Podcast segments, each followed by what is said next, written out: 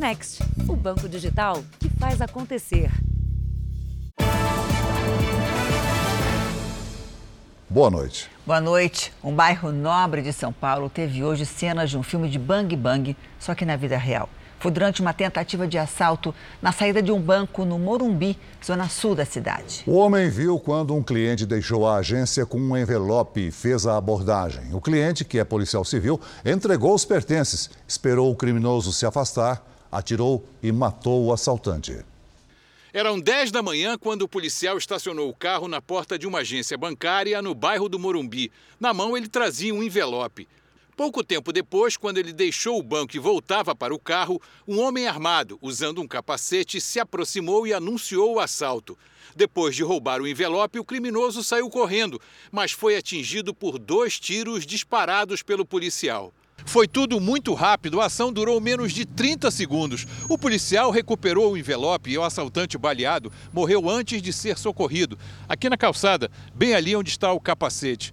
Testemunhas disseram que logo depois dos tiros, uma moto deixou o local em disparada. Seria o comparsa do criminoso morto. O policial não quis gravar entrevista, mas disse que não percebeu a presença do segundo criminoso. O síndico de um prédio da região viu tudo pelas câmeras de segurança. Um motoqueiro parou aqui em frente uma hora antes e só analisando a situação do que estava acontecendo. A hora que o policial saiu com o envelope, ele deu, ele deu um chamado para um outro, ele deu um toque para abordar. Para ele, a ação do policial foi precisa. O que, que o policial fez? Ele deu uma volta em torno do carro, aí o meliante foi atravessar a rua, ele deu dois tiros, certeiros, e ele caiu nessa calçada aqui. O outro fugiu, não conseguimos pegar a placa do outro. Veja agora outros destaques do dia. Suspeito confessa assassinatos de desaparecidos na Amazônia. Taxa básica de juros da economia sobe pela 11ª vez seguida para conter a inflação.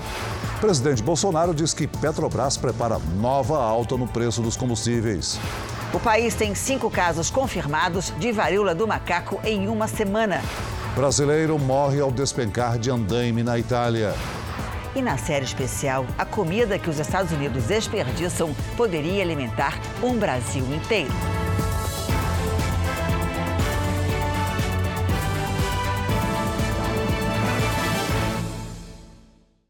Oferecimento: Bradesco. Entre nós, você vem primeiro.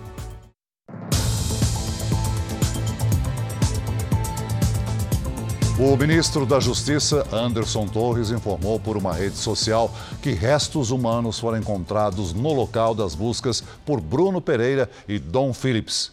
Eles serão submetidos à perícia. Um dos suspeitos pelo desaparecimento dos dois confessou o crime. Segundo o investigador da Polícia Federal, Amarildo Oliveira, conhecido como Pelado, disse que escondeu os corpos. Duas equipes do grupo de elite da Polícia Federal saíram cedo para uma região de mata fechada, que fica perto da comunidade São Gabriel, a cerca de três horas de barco de Atalaia do Norte, perto das fronteiras do Brasil com o Peru e a Colômbia. Peritos federais, investigadores e um cão farejador da Polícia Militar de Manaus também participaram das buscas. No final da manhã, os delegados e o promotor do caso chegaram à região. Dentro do carro estava Amarildo da Costa de Oliveira, o pelado, preso na semana passada. Segundo informações do portal R7, além de confessar o assassinato dos dois e a ocultação dos restos mortais, ele também indicou o local onde isso aconteceu. O suspeito desceu do carro com o rosto encoberto, embarcou junto com os policiais e partiram rio adentro. Os policiais federais acabaram de chegar aqui no porto de Atalaia do Norte. Eles ficaram quase oito horas no rio. E hoje os policiais foram em um ponto específico. Eles percorreram o local apontado por um suspeito que está preso. A confissão de Amarildo teria vindo pouco depois dele saber que o irmão Ozenei também estava preso. Ozenei da Costa de Oliveira, conhecido como dos Santos, foi detido em casa na noite de ontem. Amarildo e Ozenei são pescadores da região testemunhas. Elas colocaram o, os dois no local, supostamente onde ocorreu o crime. Suposto homicídio, qualificado. Bruno Pereira e Dom Phillips desapareceram no dia 5 de junho, quando faziam o trajeto entre a comunidade São Rafael e a cidade de Atalaia do Norte. A região abriga vários povos indígenas isolados. É também cenário da ação de grupos criminosos ligados ao narcotráfico, à pesca e ao garimpo ilegais, além da extração irregular de madeira. Ainda nesta edição, você vai ter novas informações sobre a possível localização dos corpos de Dom Phillips e Bruno Pereira. Sequestradores que abordam as vítimas para roubar o dinheiro via Pix costumam adotar perfis que geram menos desconfiança. Segundo a polícia, um suspeito preso hoje passava despercebido por causa da idade. Na faculdade onde trabalhava, ninguém desconfiava de João José de Souza, de 65 anos. Ele foi preso durante o expediente. Segundo a polícia, ele era auxiliar de serviços gerais no horário comercial mas à noite sequestrava vítimas para fazer transferência via Pix, principalmente em Guarulhos, na Grande São Paulo. Na maioria das vezes, mulheres que estavam sozinhas. Ele apareceu muito rápido, mas eu não imaginei que pela idade dele ele faria alguma coisa. Eles me levaram, me sequestraram e aí eles queriam, porque queriam fazer Pix, tirar dinheiro da minha conta. Algumas vítimas eram mantidas reféns dentro do próprio carro. Outras eram levadas para um cativeiro numa comunidade. De acordo com a investigação, ele não agia sozinho. Os crimes eram cometidos em família. Um sobrinho dele participava de todos os sequestros. Lucas Conceição de Souza, de 29 anos, também foi preso. Nós localizamos aparelhos celulares das vítimas roubadas com eles nos mandados de busca que nós cumprimos. Eles portavam munições, inclusive, quando foram presos. O idoso tem uma extensa ficha na polícia. Cometeu o primeiro crime 32 anos atrás.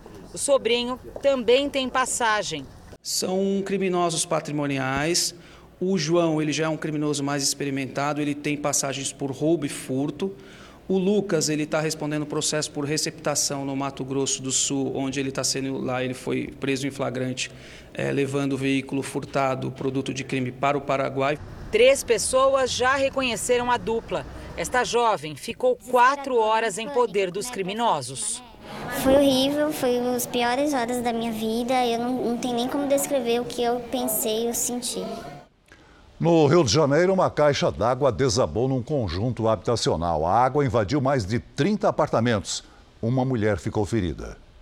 300 mil litros de água e uma estrutura metálica de 25 metros.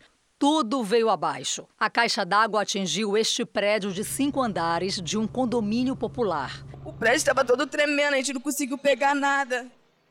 Parecia uma cachoeira, parecia que ia desabar todo em cima da nossa cabeça. O Jorge mal conseguiu aproveitar o carro novo. A gente tinha acabado de comprar o carro, não faz nem um mês ainda, todo feliz e de repente acontece essa tragédia e o carro foi atingido.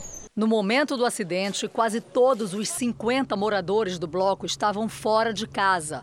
A Marcela não conseguiu escapar e foi ferida na perna. Estava deitada no meu quarto, na minha cama. De repente veio água com os escombros, com tudo em cima de mim. Uma questão de uma hora, meus filhos não poderiam estar mais aqui. A caixa d'água caiu no quarto de uma criança.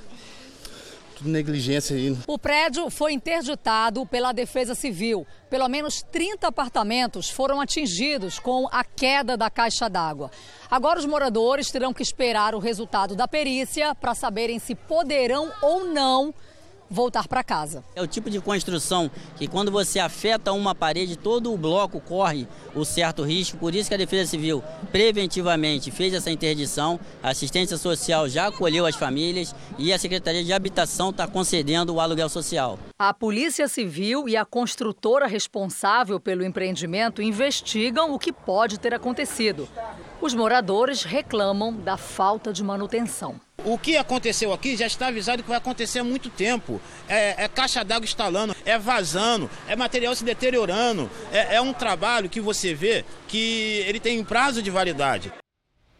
No Rio Grande do Sul, um conselheiro tutelar pode ser afastado do cargo. Ele não teria dado continuidade a uma apuração de denúncia por maus tratos contra uma criança. A garota morreu meses depois. A mãe e o padrasto estão presos. A menina de 3 anos foi atendida na unidade básica de saúde no dia 31 de maio. As câmeras de monitoramento mostram uma vizinha chamando os médicos e carregando Mirella no colo. No atestado de óbito da criança, a morte consta como violenta. A polícia ouviu testemunhas que relatam que ela aparecia frequentemente machucada. Várias pessoas que nós ouvimos no decorrer dessa investigação mencionaram que desconfiavam, que perguntavam, que percebiam que ela estava sempre machucada, com o olho roxo, ou chorando, ou que não queria voltar para casa. Em janeiro, a criança deu entrada em um hospital da capital. Ela estava acompanhada do avô, que contou da suspeita de maus tratos. O Conselho Tutelar aqui de Alvorada, na região metropolitana de Porto Alegre, chegou a ser notificado. Temos uma certidão hoje no inquérito policial uh, que foi assinada por este conselheiro de que ele teria estado no local e não teria encontrado a família e que teria tentado, uh, em tese, contato pelo telefone e não teria obtido êxito. A delegacia não foi comunicada, né, não houve uma, uma comunicação ao Ministério Público. A corregedoria do Conselho Tutelar da cidade pediu o afastamento do colaborador que não deu continuidade à notificação. A mãe e o padrasto de Mirella estão presos preventivamente. Cinco menores foram resgatados de um clube de futebol na Bahia. A denúncia de que eles viviam em condições semelhantes à escravidão. Os adolescentes moravam há pelo menos três meses neste alojamento em condições precárias na periferia de Salvador.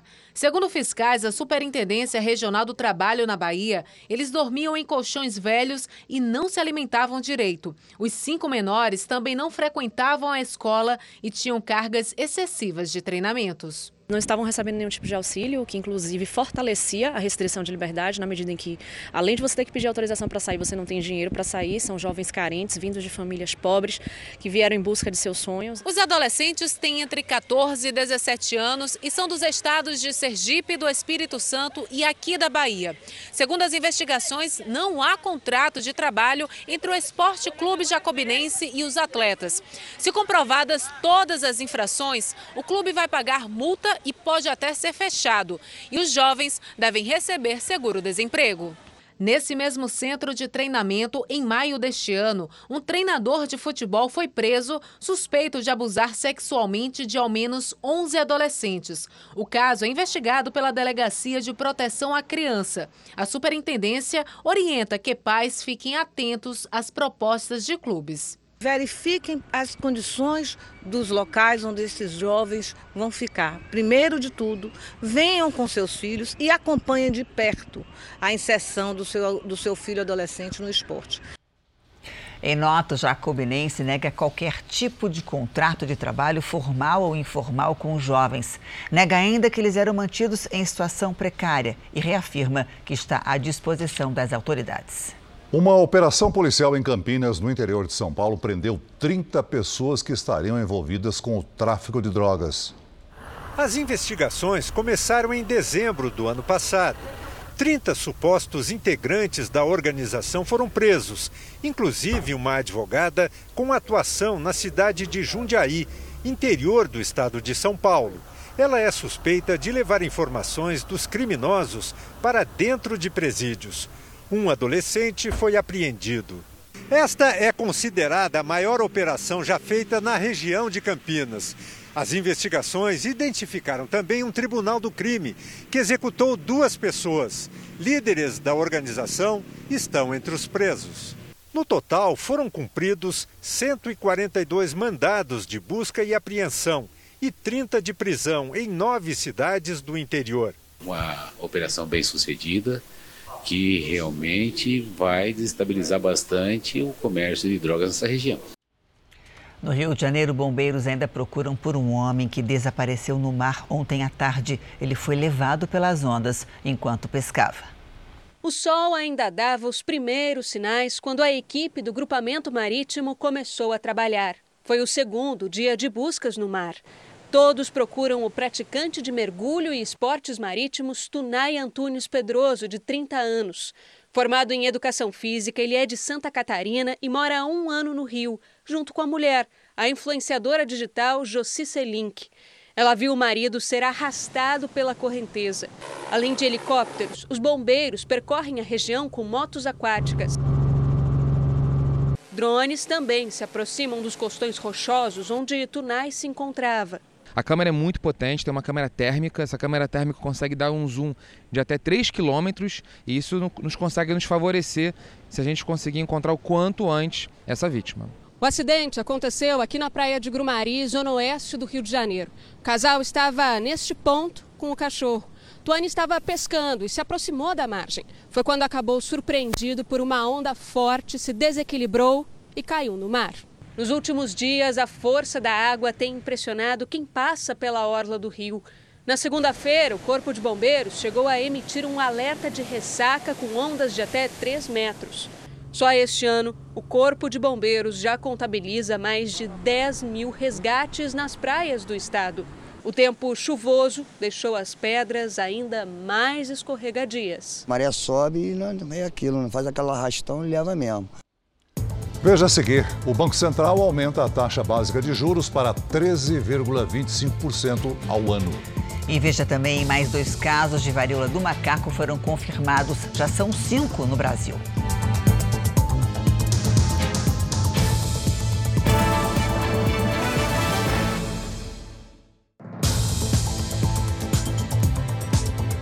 O Comitê de Política Monetária do Banco Central decidiu hoje aumentar mais uma vez a taxa básica de juros, a Selic. O aumento foi de meio ponto percentual. A Selic passa de 12,75% para 13,25% ao ano. Esse é o maior patamar desde dezembro de 2016. A taxa de juros é um instrumento mais indicado para combater a inflação. Veja agora na reportagem de Emerson Ramos. Na economia, a inflação é como uma doença que afeta a saúde financeira das pessoas e das empresas. A receita para tratar o problema não é simples e costuma demorar para dar resultado. O aumento dos juros, como vem acontecendo também aqui no Brasil, é um remédio. Amargo, sim, mas segundo os economistas, necessário para fazer a inflação cair. Se você for leniente com a inflação, se você começar a tolerar a inflação, ela entra numa escalada e aí as pessoas passam a conviver no ambiente inflacionário e automaticamente querer aumentar o preço do seu produto, como foi no passado no Brasil. Para mostrar o impacto de juros maiores, este professor faz uma simulação considerando um financiamento de 10 mil reais para pagar em três anos. Quando a taxa básica da economia estava em 2%, em março do ano passado, a conta final ficava em R$ 12.300. O mesmo empréstimo tomado hoje Antes de mais um aumento da taxa, levaria a dívida a mais de R$ 14.200. O objetivo é desestimular o consumo para segurar os preços. As pessoas acabam desestimuladas a consumir nesse momento bens duráveis, carros, eletrodomésticos, geladeira, fogão, e com isso eu não faço pressão para os preços subirem, pelo contrário, tento deixar os preços mais ou menos onde estão. Outra consequência da alta nos juros é atrair investimentos estrangeiros para o mercado financeiro no Brasil, o que pode diminuir a cotação do dólar. Com a queda da moeda americana, caem também os custos da indústria e a pressão pelo reajuste de preços. Para o país voltar a ter taxas mais baixas, a inflação precisa diminuir. No Brasil, a gente já começou a elevação da taxa de juros há um tempo, por isso ela já está bem elevada. Outros países que também estão sofrendo com a inflação começaram mais recentemente, né? Tanto que a gente já tem visto, né? Aumento da, do PIB, aumento do nível de pessoas empregadas, diminuição dos desempregados. Nos Estados Unidos, o Banco Central também aumentou a taxa de juros para tentar conter a inflação. A alta foi a maior em 28 anos. O anúncio foi feito pelo presidente do Banco Central americano, Jerome Powell. A taxa básica de juros agora subiu para o intervalo entre 1,5% e 1,75%. Diferentemente do Brasil, nos Estados Unidos a taxa não é fixa. O governo espera conter a inflação, que em maio atingiu o nível mais alto em 12 meses, desde 1981. Segundo economistas, a alta dos juros faz o consumo diminuir e, para não deixar de vender, as empresas tendem a segurar os preços. O presidente Joe Biden culpa o líder russo Vladimir Putin pelo caos inflacionário nos Estados Unidos. A invasão da Rússia à Ucrânia afetou principalmente o setor energético, de petróleo e gás. O governo também critica a indústria petrolífera americana pelo aumento nos preços. Por isso, a Casa Branca tenta fazer com que as refinarias aumentem a produção. Diante da alta da inflação, a aprovação do presidente Biden caiu para 39%. É a terceira semana seguida de queda. Desde agosto do ano passado, a aprovação do democrata está abaixo dos 50%. Veja a seguir as informações mais recentes sobre os corpos encontrados onde Dom Phillips e Bruno Pereira desapareceram. E na série especial, a comida desperdiçada nos Estados Unidos poderia alimentar toda a população brasileira.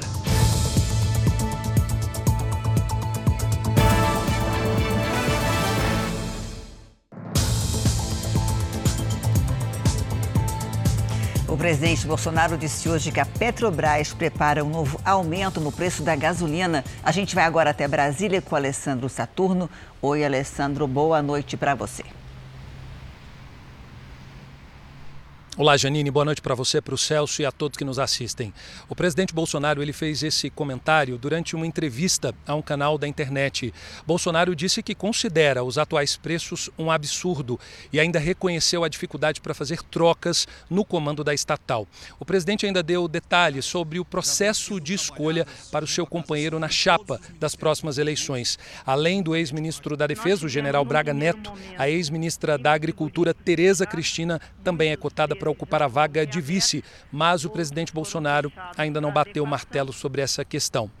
Volto com você, Janine Celso. Obrigada, Alessandro. O presidente da Câmara anulou a votação de ontem que estabeleceu um teto para a cobrança de impostos estaduais sobre os combustíveis. O motivo foi um problema no painel de votação. Hoje pela manhã, o projeto foi votado e aprovado de novo.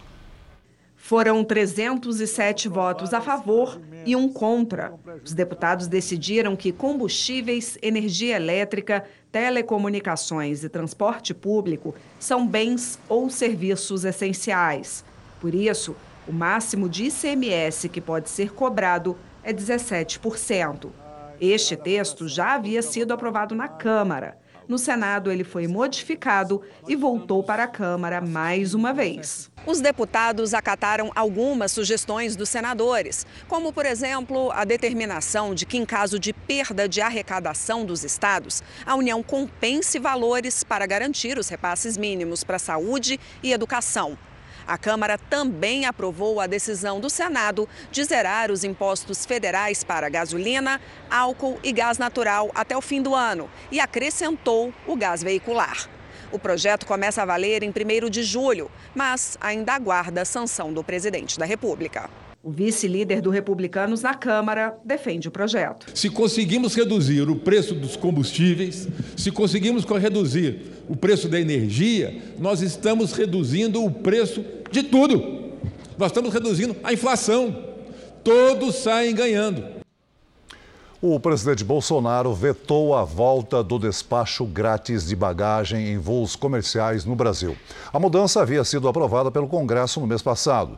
A justificativa do governo é que a proposta aumentaria ainda mais o custo das passagens. O veto ainda pode ser derrubado pelo Congresso. Voltamos em 30 segundos. E na sequência você vai ver. O Brasil registra cinco casos confirmados de varíola dos macacos em uma semana.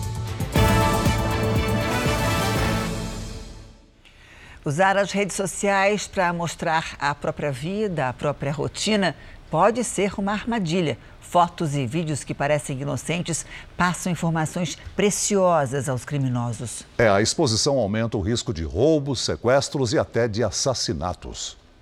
De brincadeiras e shows a dicas de maquiagem. Então, meninas, hoje vai ser uma maquiagem muito básica. Se a gente somar os perfis nas redes sociais de Maila e do marido, o cantor Marlon, são mais de 7 milhões de seguidores. Você acorda de manhã já se filmando, bom dia, gente, hoje estou indo para tal lugar. é o seu trabalho, você vive disso, né? Intimidade dividida sem receios. Mas no fim do ano passado, os dois levaram um susto. Nada virtual. Então é hoje às 17 horas, hein? Logo depois de mais uma postagem como essa, durante um show numa cidade vizinha, a casa do cantor foi invadida por três criminosos. Eles agiram com naturalidade, sem pressa, como se soubessem cada detalhe da vida do casal. Tudo registrado pelas câmeras de segurança. Vestindo capuz, eles pularam o muro e entraram na casa sem dificuldade. Ainda conversaram enquanto vasculhavam os móveis e andavam pelos cômodos.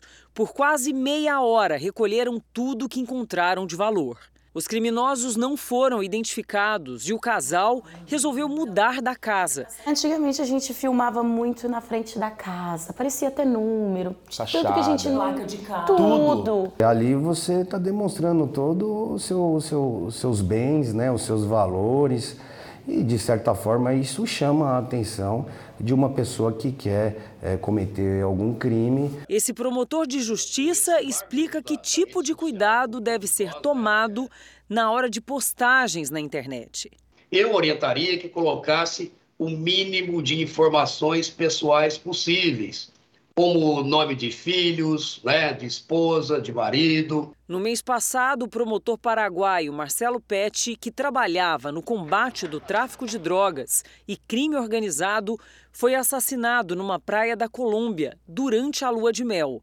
Parte da rotina, localização e fotos tinham sido compartilhadas nas redes sociais da esposa, que estava grávida. Os suspeitos da morte do promotor foram detidos depois da repercussão internacional do caso.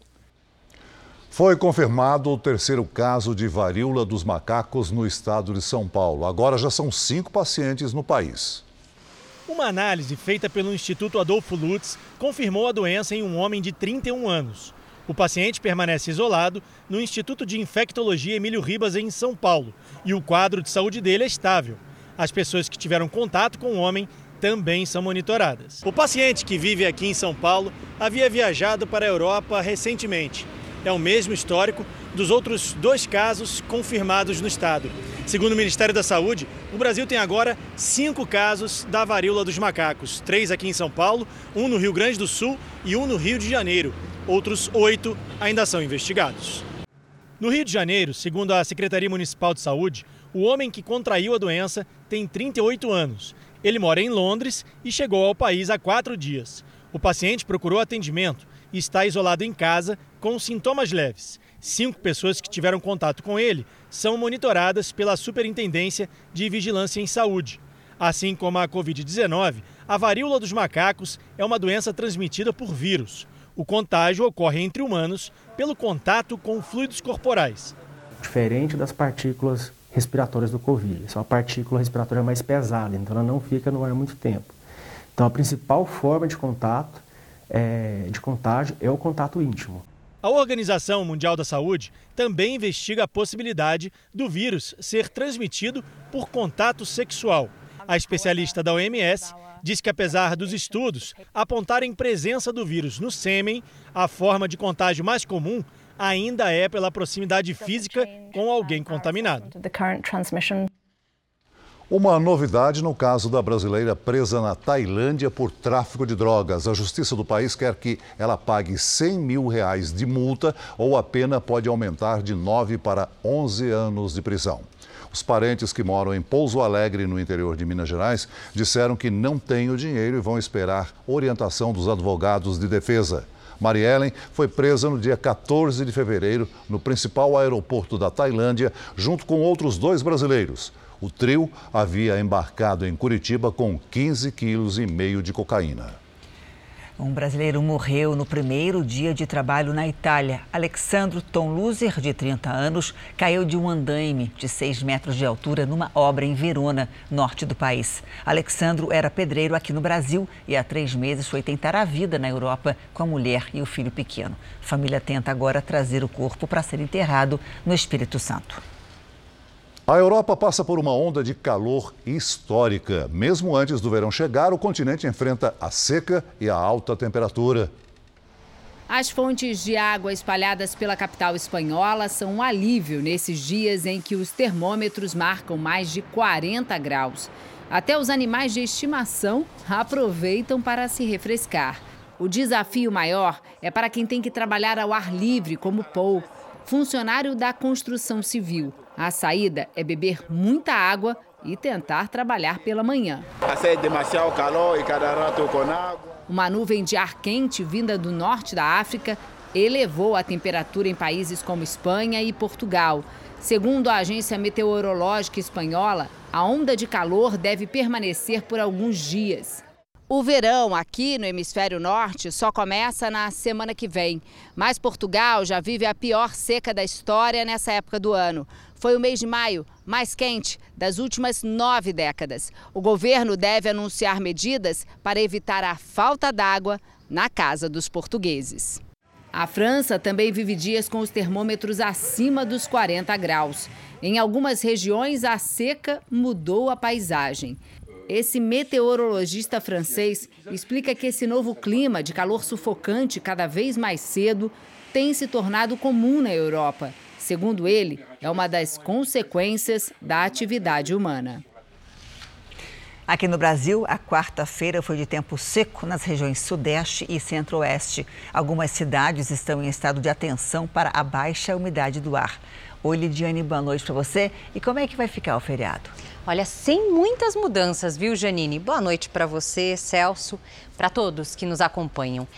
É, em boa parte do Brasil, o tempo segue seco e sem muitas mudanças. Há poucas nuvens espalhadas pelo país neste momento. Nas áreas claras do mapa, a quinta-feira será ensolarada. Do norte do Paraná até o Tocantins e na maior parte do centro-oeste, a umidade do ar fica abaixo dos 30% à tarde. No sul, ventos que chegam da região norte formam nuvens carregadas. Deve chover entre a tarde e a noite, principalmente no Rio Grande do Sul. Na costa do Nordeste, muitas nuvens de chuva. O risco de alagamentos e deslizamentos é alto em Alagoas, Pernambuco e Paraíba. Em Florianópolis, máxima de 21 graus. No Rio de Janeiro, faz 24. Em Cuiabá, 33. Em São Luís e Manaus, até 32. Em São Paulo, a quinta-feira será de tempo firme com 24 graus. A partir de sexta à noite, uma nova frente fria traz chuva e mais frio. No Tempo Delivery, começamos atendendo o Fernando, que é de Mogi das Cruzes, São Paulo. Vamos lá, Celso. Oi, Fernando. Olha, a quinta e a sexta começam com muita neblina, o sol aparece e esquenta um pouco. Máximas de 21 e de 24 graus. No sábado, o tempo muda, esfria e chove. Agora é a Cristiane, que é de Santa Inês, no Paraná. Cristiane, seguinte, aí no norte do Paraná, quinta de sol e baixa umidade do ar. Máxima de 24 graus. Na sexta, a temperatura despenca até os 16. No sábado, o frio aumenta com máxima de 15 graus. Participe do Tempo Delivery pelas redes sociais. Mande a sua mensagem com a hashtag você no JR.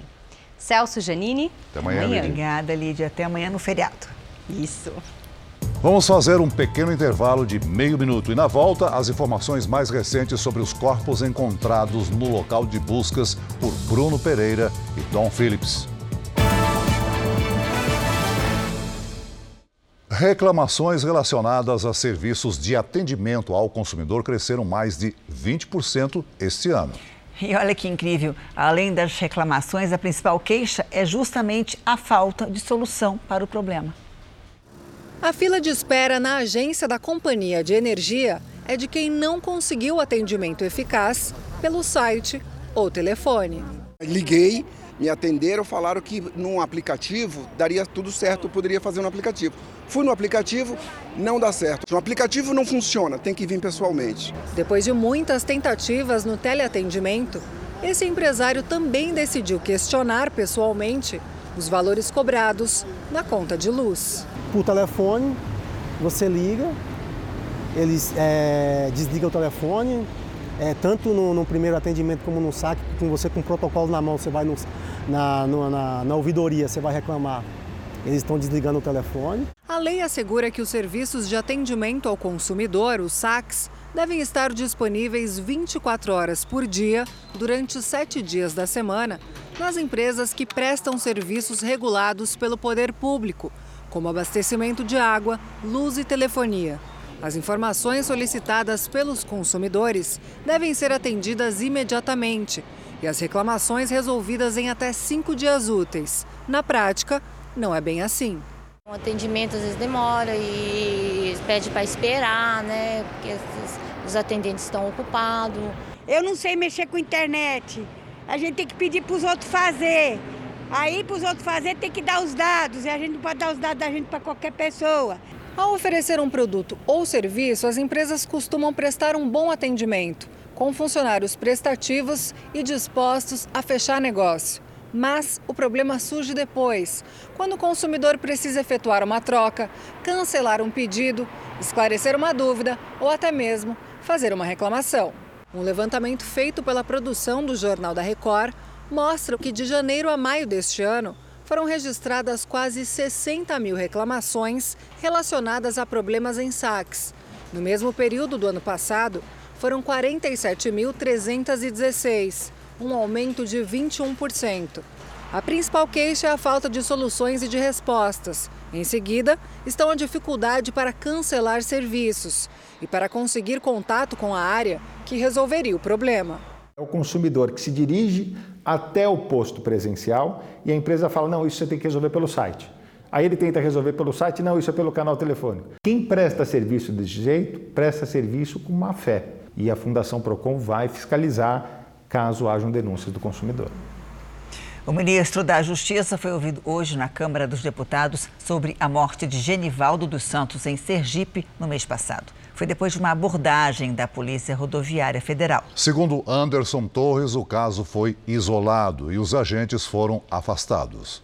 O ministro Anderson Torres foi questionado sobre a morte de Genivaldo dos Santos, que sofria de esquizofrenia e morreu após uma abordagem de agentes da Polícia Rodoviária Federal. O ministro disse que todas as providências possíveis foram adotadas e os policiais foram afastados. Um caso grave, um caso, é, enfim, lamentável, mas que da nossa parte o que podia foi fazer, o que podia ser feito, realmente foi feito, que eu tenho toda a certeza, toda a certeza que esse ato foi um ato isolado, esse ato não condiz com a realidade da PRF. O ministro Anderson Torres também respondeu sobre a presença dele e do presidente Jair Bolsonaro em evento em Orlando, nos Estados Unidos, com a participação do blogueiro Alan dos Santos, com mandado de prisão em aberto no inquérito das fake news do Supremo Tribunal Federal. É, eu não estive com esse cidadão lá nos Estados Unidos. Eu tive a notícia pela imprensa que esse cidadão estava é, lá no dia. Eu não tenho amizade, não tenho relacionamento e absolutamente nada com foragidos e outras pessoas que têm esse tipo de coisa. Sem citar nomes, o atual e o próximo presidente do Tribunal Superior Eleitoral criticaram o autoritarismo. As declarações foram feitas no Encontro Nacional de Escolas Judiciárias Eleitorais. O presidente do TSE, Edson Fachin, falou primeiro. Mentes autoritárias assacam desinformações para deseducar. Cabe às mentes democráticas vigiar e educar para a paz cidadã. O próximo presidente do Tribunal Superior Eleitoral, Alexandre de Moraes, foi na mesma linha.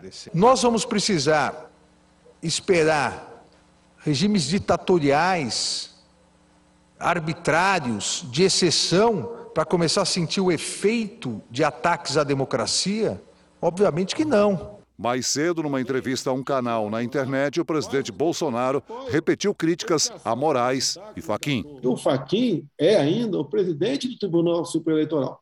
E ele não admite que você apresente né, discuta de técnico com técnico qualquer medida para aperfeiçoar o sistema eleitoral. A preocupação do Alexandre Moraes não é com a verdade, nada a ver com a verdade. Ele quer arranjar, vem arranjando maneira de desgastar o meu governo Neste momento, a Polícia Federal consegue uma entrevista coletiva em Manaus. O assunto é o desaparecimento do indigenista Bruno Pereira e do jornalista Dom Phillips. A polícia confirmou que os restos mortais de duas pessoas foram encontrados no local das buscas. Vamos ouvir o trecho. Coletar seguramente os indícios de autoria, prova da materialidade.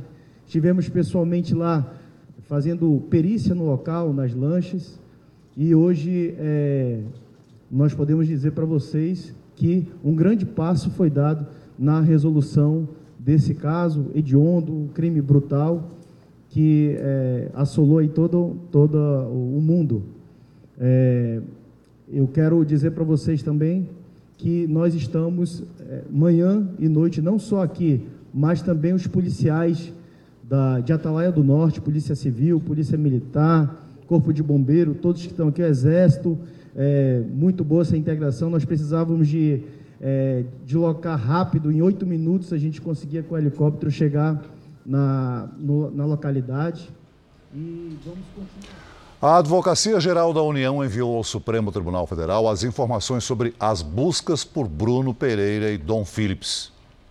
A medida cumpre uma determinação do ministro do Supremo Luiz Roberto Barroso. O ministro é relator de uma ação sobre o caso. No documento, o Ministério da Defesa afirma que os esforços de busca começaram assim que se soube do fato e foram usados quatro barcos pequenos, dois helicópteros e mais de 200 pessoas. O ministro Barroso determinou que assessores do gabinete acompanhem audiências e as operações sobre o caso. Ele também analisa o relatório recebido da Polícia Federal. Fontes da PF afirmaram ao jornalismo da Record TV que uma das linhas de investigação apura a ligação de um traficante internacional com o caso. O suspeito atua na rota entre o Brasil e Peru. O presidente Jair Bolsonaro voltou a falar do caso hoje no Palácio do Planalto. Um inglês e um brasileiro que sabiam dos perigos da região. E desde o primeiro dia, domingo retrasado, a nossa marinha estava em campo. Estou me culpando agora né, por isso. Também hoje, a Câmara dos Deputados aprovou a criação de uma comissão externa para acompanhar o caso. O Senado já havia tomado a mesma atitude. A primeira visita dos senadores à região deve ocorrer entre 22 e 23 de junho. O primeiro-ministro britânico disse que está profundamente preocupado com o desaparecimento de Dom Phillips. Boris Johnson falou sobre o caso numa sessão no parlamento. Ele ofereceu ajuda na operação de busca. Foi a primeira vez que o premier se pronunciou sobre esse assunto. Um levantamento feito nos Estados Unidos revelou que houve cerca de 270 acidentes com carros autônomos que dirigem praticamente sozinhos. Os casos envolvem a empresa Tesla de Elon Musk e aconteceram entre julho do ano passado e maio desse ano. A Agência de Segurança no Tráfego Rodoviário investiga os carros equipados com programas que podem acelerar e girar o volante, mas que precisam da ajuda de um motorista. A empresa ainda não se manifestou sobre o assunto. A União Europeia assinou um acordo para ampliar a compra de gás natural de Israel e do Egito. O acordo deve reduzir a dependência do produto da Rússia. O gás deve ser exportado para os 27 países da União Europeia através do Egito. A presidente da Comissão Europeia classificou como histórico o acordo com Israel e Egito. É uma estratégia rumo à independência do gás natural que era importado da Rússia. Além disso, é mais uma retaliação à invasão do exército russo à Ucrânia. A porta-voz do Ministério das Relações Exteriores da Rússia afirmou que o Ocidente tem minado a parceria econômica, energética e de segurança com Moscou. Vamos para um intervalo bem rápido, só 30 segundos. Quando a gente voltar, você vai ver um flagrante de agressão da polícia contra um torcedor de futebol. Agora, a nossa série especial. A perda de alimentos nos Estados Unidos poderia alimentar toda a população brasileira. A mudança de comportamento é lenta, mas algumas iniciativas começam a diminuir todo esse desperdício.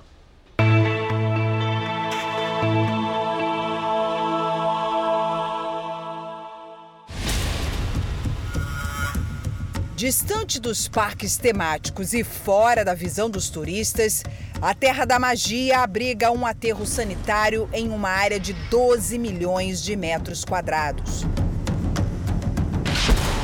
No ano passado, o lixão recebeu mais de um milhão de toneladas de resíduos. De acordo com o governo local, 6% são de restos de alimentos. A 30 minutos dali, o lixo tem outro destino. Charlie é formado em economia e há dois anos e meio fundou uma companhia para combater o desperdício. Essa é empresa que recolhe e transforma em adubo o lixo orgânico na cidade de Orlando, nos Estados Unidos, tem plano de zerar o descarte até 2040.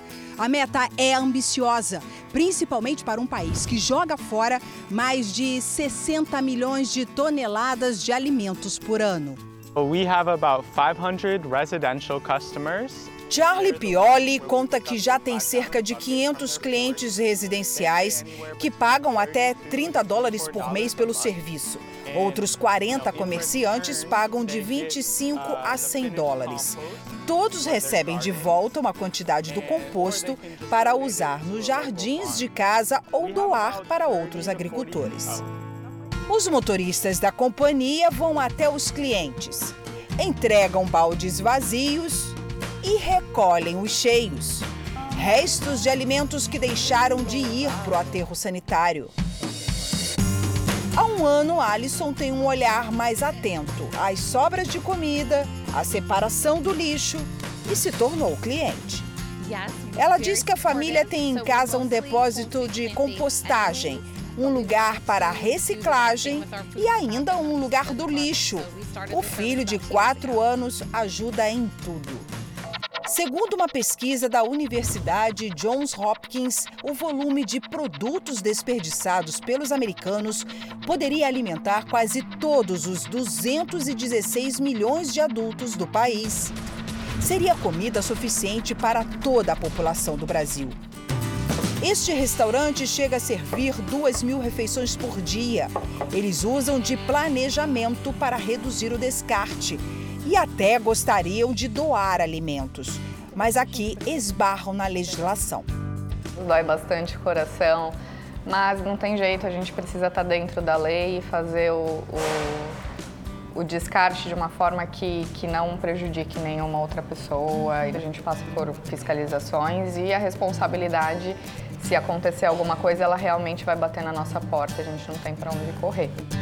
Na empresa de compostagem de Charlie, os resíduos recolhidos impressionam pelo volume e pela qualidade do que vai para o lixo. Essas latas de lixo acabaram de chegar. Lixo orgânico, claro. Mas olha só, gente, basta a gente dar uma reviradinha para a gente descobrir que tipo de alimento foi parar no lixo. Aqui duas maçãs em perfeito estado. Olha, tangerinas inteirinhas. Nessa outra aqui, uma batata doce totalmente perfeita para consumo e ainda, gente, está lotado aqui de moranguinhos que dariam um suco delicioso. Foram parar no lixo. Tudo isso é levado para uma câmara frigorífica até a hora de seguir viagem para a fazenda. É nesta propriedade que os resíduos orgânicos são processados. No final de quatro meses, o que um dia foi considerado lixo se transforma em adubo. E dos bons? Durante 35 anos, a fazenda usou componentes químicos no solo.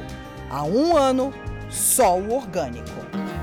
No último mês, eles alcançaram a marca de 226 mil quilos coletados, mas esperam ultrapassar 453 mil quilos antes de estourar a champanhe. Enquanto esse dia não chega, Charlie segue oferecendo adubo orgânico aos fazendeiros parceiros e aos clientes, como o dono dessa pequena cafeteria. Ross diz que as mudanças climáticas e o aquecimento global são algo que todos precisamos tomar conhecimento e levar mais a sério. O Jornal da Record termina aqui. A edição de hoje na íntegra e também a nossa versão em podcast estão no Play Plus e em todas as nossas plataformas digitais. Mais informações sobre o desaparecimento na Amazônia depois do Power Couple no Jornal da Record 24 horas e amanhã no Fala Brasil. Fica agora com a série Todas as Garotas em Mim e logo em seguida tem Amor Sem Igual. Boa noite para você e a gente se vê amanhã. Boa noite.